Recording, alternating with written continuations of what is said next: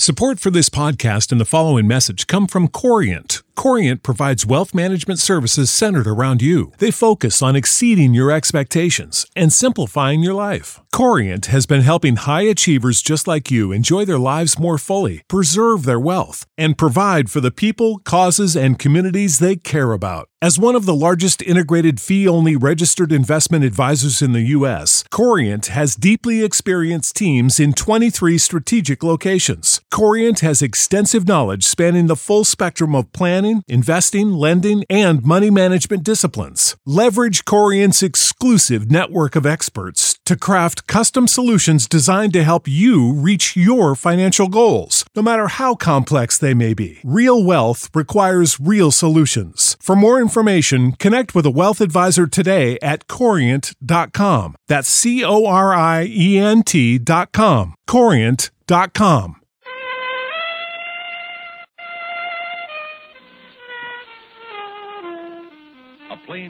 detective is a man under many pressures. His life is lived in contact with crime. Most crimes involve money, sometimes a great deal of money. And it can happen that a detective solves a crime involving money, but somehow the money stays missing. Then he's on the spot. Ugly whispers start behind his back. And only he knows whether he is innocent or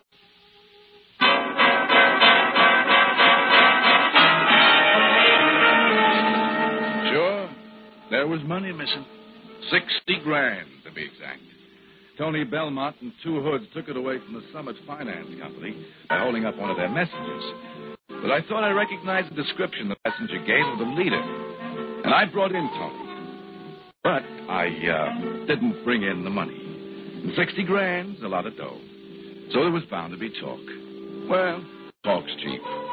And I wasn't surprised when I walked into the precinct house got a sour look from Sergeant Bronson on the desk. Hello, Bronson. What's booked? Hello, Dresser. Don't be so enthusiastic. It's bad for your heart. I said, what's booked? A couple of break-ins, kid stuff, no money in them. What's that supposed to mean? I wouldn't know, Dresser. I want to see Sloppy Peters. Where is he? You could look downstairs on the pistol range. Thanks, I think. I went down the splintered old stairs to the pistol range in the basement. Sloppy Peters was my sidekick. He usually dressed like a scarecrow after a bad winter. If he ate soup, Sloppy spilled it on himself. If he got his hand dirty, he mopped his hand over his face, got that dirty, too. Half the time, his socks didn't match. But he knew his job. Down on the range, Sloppy was popping away with his police special. Hiya, Sloppy. Hiya.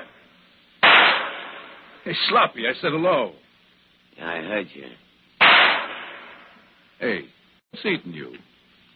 Why should anything be eating me?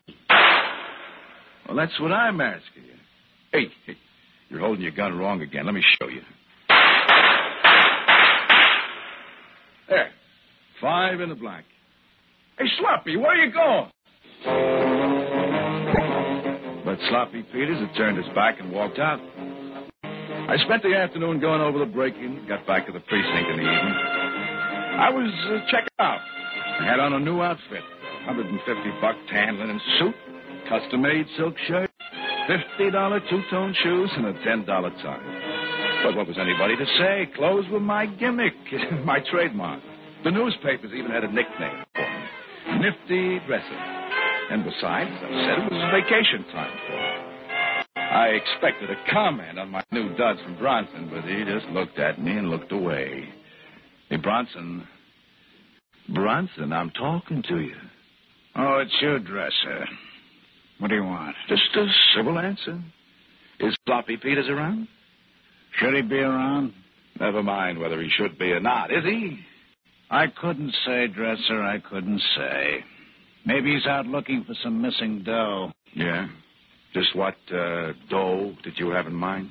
Oh, I heard tell something about a payroll being missing. Somebody, I forget his name, caught the holdup guy all right, but somehow the money got mislaid. Sixty grand, I think it Yeah, was. that's right. That's right. Sixty grand. And it was me who caught the hot rod who stole it. Tony Belmont. So it was. So it was. It all comes back to me now. Congratulations. Too bad you didn't find the dough, too. Or did you? Maybe we can finish this interesting discussion uh, later on, Sergeant. Right now, I'm looking for Peters. Anytime, Dresser, anytime. I turned on my heel and walked out. By now, the talk was all over the precinct that Sloppy had broken up with his old sidekick, Nifty Dresser, because of this missing 60 grand in hold-up loot. But I had to find Sloppy. So I started making the rounds. A little later, I dropped into the Ace Bowling Alley on 10th Avenue to have a little chat with Ace himself. Yes, sir. Hey, hey, say, man, you're hip tonight. You're really hip. oh, wait a minute. Wait till I put on my dark glasses before I look at you. It's a new outfit. You like it, huh? Well, if this was Christmas, I'd just stand you in the corner to beat a Christmas tree. Looks like money. Real money. Yeah, yeah. It does at that, huh? Hey, uh, I uh, hear you're going on vacation tomorrow. That's right. Two weeks at the beach. Are you coming back in two weeks, I suppose? Well, certainly I'm coming back. Why shouldn't I? Oh, no reason, no reason, uh, unless uh, maybe you came into money and decided to live. My rich uncle left me out of his will. He always hated cops. What's on your mind, Ace? Oh, nothing personal, Dresser. Uh, but there's uh, talk going around. Yeah, such as? Uh, well, last week, three hunt rods holed up the Summit Finance Company and get away with 60 grand. The clerk was able to describe one of them. That's right. I recognize the description. Tony Belmont. So? So you picked up Tony in his room. You left Sloppy Peters downstairs and handled Tony single-handed. Uh, you were alone with him 15 minutes. Oh, I spent 15 minutes trying to make him tell me who the two muscle men were who helped him. Why, anything wrong with that? Am I saying that was? But the talk goes around that Tony still has that 60 grand. He hadn't split it up yet. Tony isn't talking, of course. Tony never talks. But there's some people who think that 60 grand is still Well, around. of course it's still around. Everybody, including my sidekick, Sloppy Peters, thinks I got my mitts on that 60 grand and then latched on to it, right? That's the talk, Preston. That's the talk. Well, let him talk, Ace. Talk is one thing. Proving it is another. I left the Ace Bowling Alley and went on making the rounds. A bar here, a dance hall there. All places where I might pick up a whisper of interest to a cop. At each place, I asked for Sloppy Peters, but nobody had seen him. Apparently, Sloppy had crawled into a hole and disappeared. It wasn't like it. I wanted to find Sloppy, and I wanted to find two unknown muscle men who'd been in with Tony Belmont on that holdup. Even if by any chance I was planning on taking a vacation, from which I uh, wouldn't bother to come back, I didn't want to leave those two hoods on the loose. I wanted them behind bars for a long time. Then in a pool parlor on Ninth, I got my first lead from Nick the Pick, a combo pickpocket and pool shark. Oh, Doc. Hello, Nick. Watch me put this ball in the side pocket. Hey, nice shot. The rumble is you're looking for your sidekick. Seen him? Right ball in the end pocket. Well, Answering in words of one syllable? No. and what's your interest? Nine ball in his side pocket. Yeah. I never met. Neither do I. Now, what do you know about Sloppy Peters? Oh, that was a guy. What do you say? Ten ball in the end pocket. What did he say? Luigi's Bar and Grill half an hour ago. Thanks. How much? I started down the dark side street for Luigi's Bar and Grill. Trail was getting hot now, too hot. Because the red neon sign that said Luigi's was 50 yards ahead of me when footsteps scuffed in a doorway just as I passed. Something jabbed into my back, and a voice said, Okay, close horse. Stand quiet with your hands up. Or I'll give you a chance to see how you like the new two-piece backbone.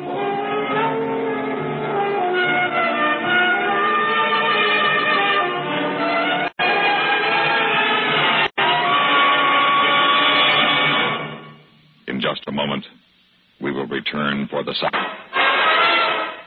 It was a gun in my back. There were two men behind me, a big one and a little one. I recognized the voices. Phil Whip, the little one, and Wheezy Blaine, the big one. Wheezy took my gun and then frisked me. Fifty bucks, that's all he's got. The dough ain't here. What do you expect? Did he be carrying it on him?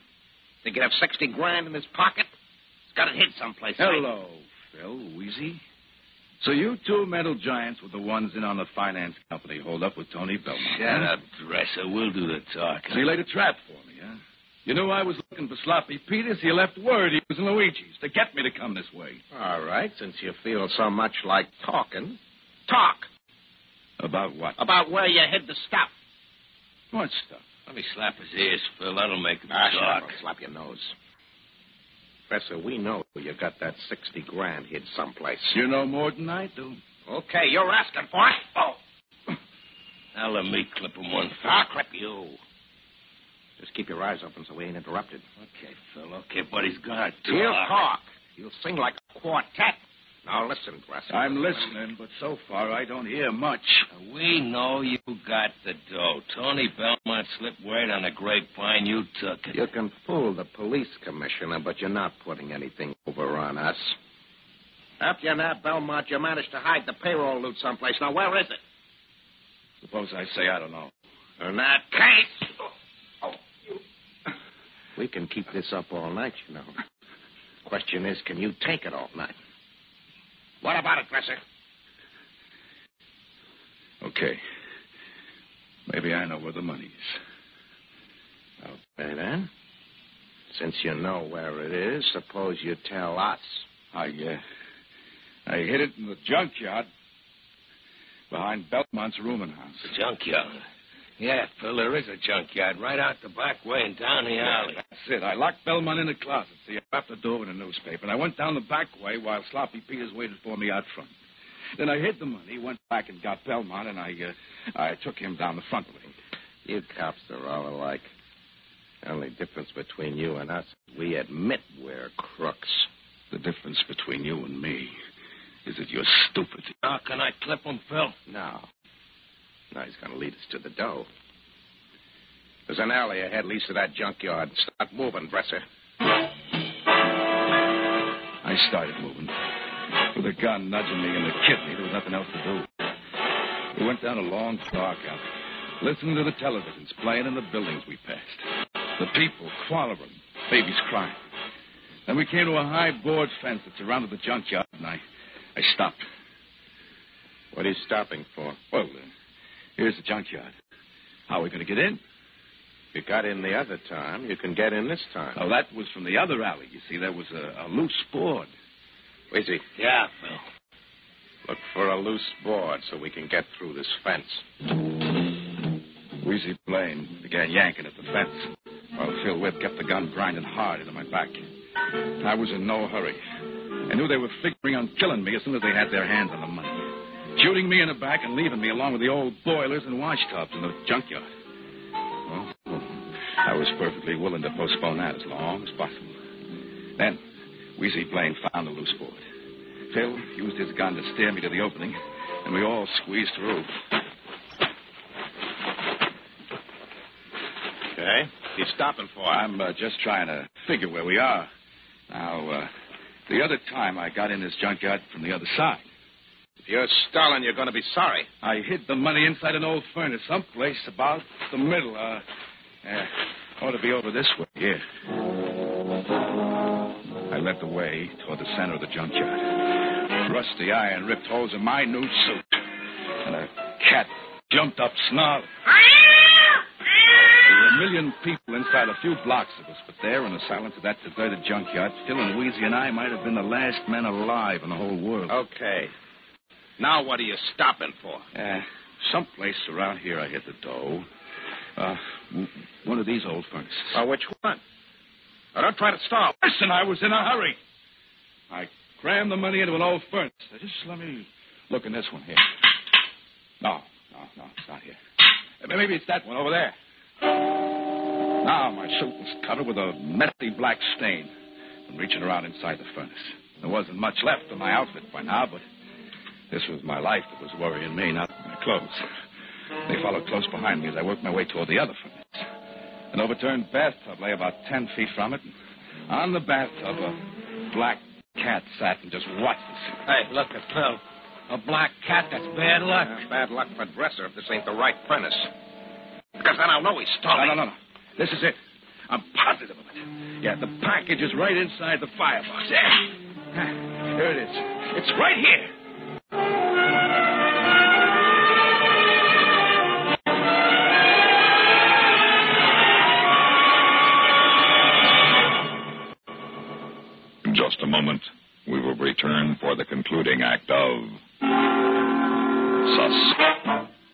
I reached inside the antique furnace, and there was the package.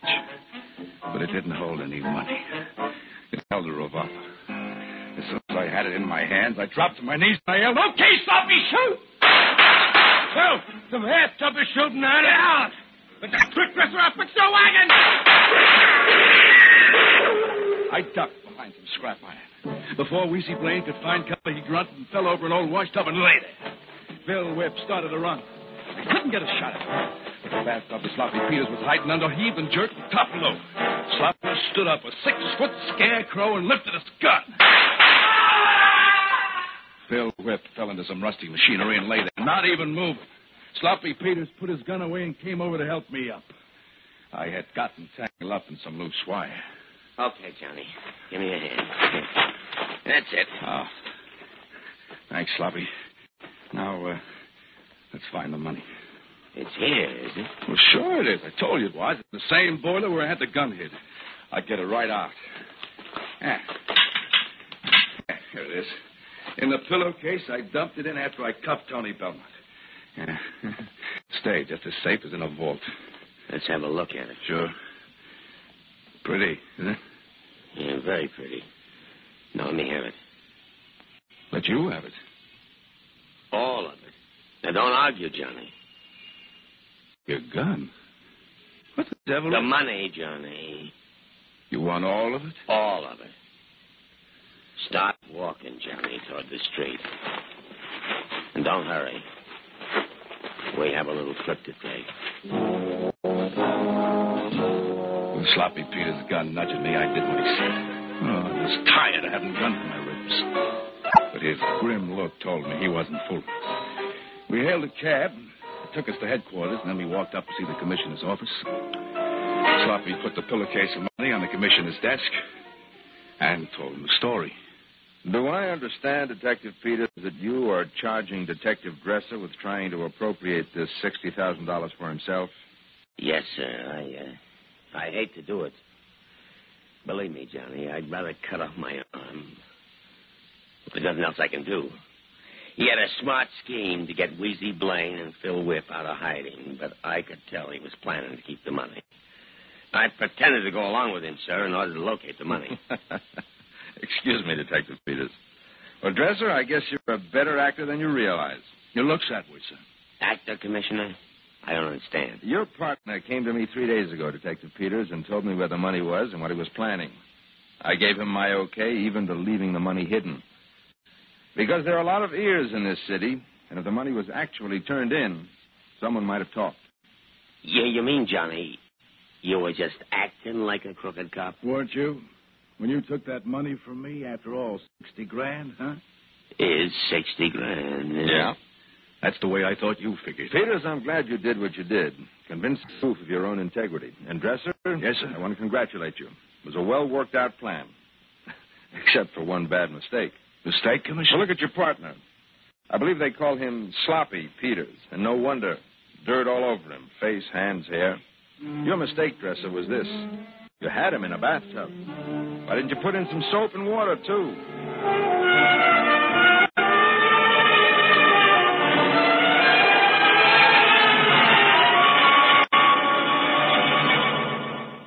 Suspense. You've been listening to 60 Grand Missing, written for suspense by Robert Arthur. Heard in tonight's story were Bernard Grant as Dresser.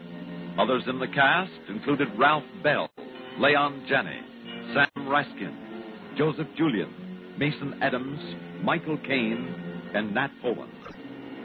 Listen again next week when we return with Daisy Chain, written by Robert Forrest. Another tale well calculated to keep you in suspense. The Kingston Trio next, followed by latest CBS News and Have Gun Will Travel.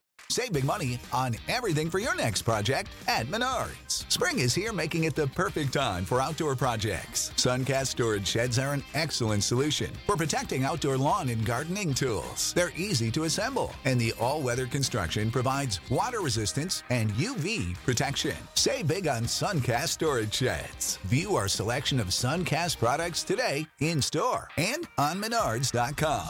Save big